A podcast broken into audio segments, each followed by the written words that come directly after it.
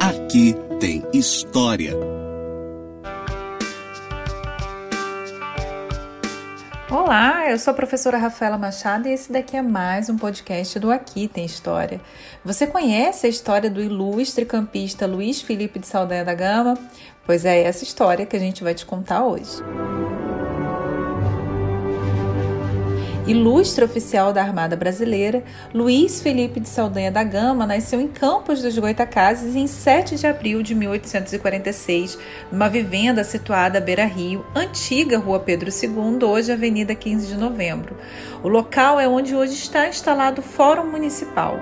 Foi um dos mais destacados e até hoje imortal da Marinha Brasileira filho de Dom José de Saldanha da Gama e de Dona Maria Carolina Barroso de Saldanha da Gama, filha mais velha de Sebastião Gomes Barroso e de Ana Bernardina do Nascimento, proprietários da grande fazenda do colégio, arrematada em praça pública pelo comerciante português Joaquim Vicente dos Reis, portanto, avô paterno de Maria Carolina, após a expulsão dos jesuítas do Brasil, resultado das chamadas reformas pombalinas. Descendente da mais alta estirpe do Brasil e de Portugal, Dom José de Saldanha da Gama, por sua vez, nasceu na Bahia e era filho de Dom João Saldanha da Gama Melo Torres Guedes de Brito, o sexto conde da Ponte e governador da Bahia, e de Dona Maria Constança de Saldanha Oliveira Down, condessa da Ponte e neta do Marquês de Pombal. Aos 17 de novembro do ano de 1846, Saldanha da Gama foi batizado na Catedral de São Salvador pelo vigário João Carlos Monteiro, sendo padrinhos Francisco de Paula Gomes Barroso, irmão de sua mãe, e sua mulher, Dona Joana Bernardina Gomes Barroso. Em 1853, junto ao pai, Dom José de Saldanha da Gama e a família, transferiu-se para o Rio de Janeiro, onde o pai atuou como camarista da Casa Imperial. Em 1859, aos 13 anos, passou então a estudar no prestigiado Colégio Pedro II e, anos depois, formou-se bacharel em letras. Aos 17 anos, Saldanha da Gama ingressou na Escola Naval. Em 1861, assentou praça como aspirante, participando poucos anos depois das chamadas questões platinas, ao atuar na guerra contra o Uruguai. Na ocasião, por nomeação feita em 1863, serviu como guarda-marinha e depois porta-bandeira do 1 Batalhão de Fuzileiros da Esquadra, recebendo destacados elogios e menções de bravura. Em meio ao conflito, casou-se em 1867, aos 21 anos, com a jovem de 16 anos, Emília Josefina de Melo, de Itaqui, no Rio Grande do Sul. Por razões ainda não tão claras, este casamento teve duração efêmera, deixando marcas profundas sobre Saldanha da Gama. Depois de uma semana de casados, afastou-se o casal por exigências da carreira militar de Saldanha. Segundo a maior parte das análises sobre o ocorrido, a vida profissional era a grande prioridade de Saldanha e principalmente do pai, Dom José de Saldanha da Gama. E o casamento com Emília parecia ser um entrave ao pleno desenvolvimento do potencial profissional de Saldanha. Já então, como tenente, foi chamado a participar da Guerra do Paraguai. Em 1869, retornou ao Brasil na posição de capitão-tenente e poliglota, falava fluentemente francês, inglês, espanhol, italiano e alemão, o que o fez representar o Brasil nas mais diversas ocasiões internacionais, como as exposições de Viena, em 1873, Filadélfia, em 1876 e Buenos Aires, em 79, entre outras comissões oficiais do governo.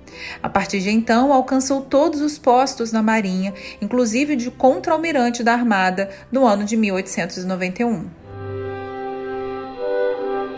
Segundo nos biografam autores como Alberto Lamego e Godofredo do Tinoco, Saldanha da Gama foi cavaleiro da Ordem de São Bento de Avis, comendador da Ordem da Rosa, comendador da Ordem de Cristo e oficial da Ordem de Avis, do duplo da Dragão da China, além de possuir as condecorações militares pela Campanha Oriental do Paraguai, pela rendição de Uruguaiana e a condecoração do Mérito Militar. Como seu irmão, Dr. José Saldanha da Gama, fez publicar diversas obras relacionadas à Marinha de Guerra e foi um dos fundadores do Clube Naval, local em que os homens da Marinha pudessem ser recebidos e confraternizar. Além disso, foi membro do Instituto Politécnico Brasileiro e de outros institutos de letras. Monarquista, não tomou parte no golpe republicano de 15 de novembro de 89, embora tenha continuado a prestar serviços à Marinha, aceitando a nova forma de governo como fato consumado. Representante brasileiro no Congresso de Washington, não presenciou a queda de Dom Pedro II.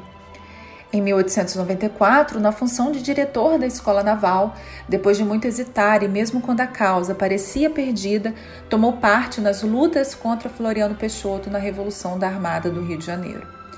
Ao que tudo indica, diante da participação da Marinha no movimento da liderança do almirante Custódio de Melo, Saldanha da Gama sentiu-se na responsabilidade de estar ao lado dos seus, principalmente dos aspirantes e marinheiros da Escola Naval. Desmantelado o movimento, não teve alternativa outra a não ser procurar asilo entre embarcações estrangeiras, principalmente portuguesas.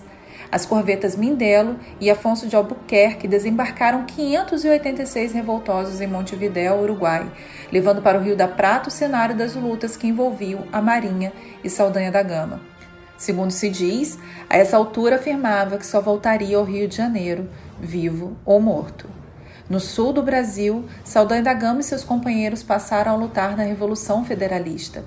Em Campo Osório, em Santana do Livramento, aos 49 anos, encontrou a morte heroicamente em campo de batalha no dia 24 de junho do ano de 1895, sendo só muitos anos mais tarde encontrado seu cadáver. Apenas em 1908 é que seus restos mortais foram trasladados do cemitério de Riviera, cidade fronteiriça localizada no Uruguai, para o cemitério de São João Batista, no Rio de Janeiro, onde desde 1946 encontra-se um monumento erigido pelo Clube Naval.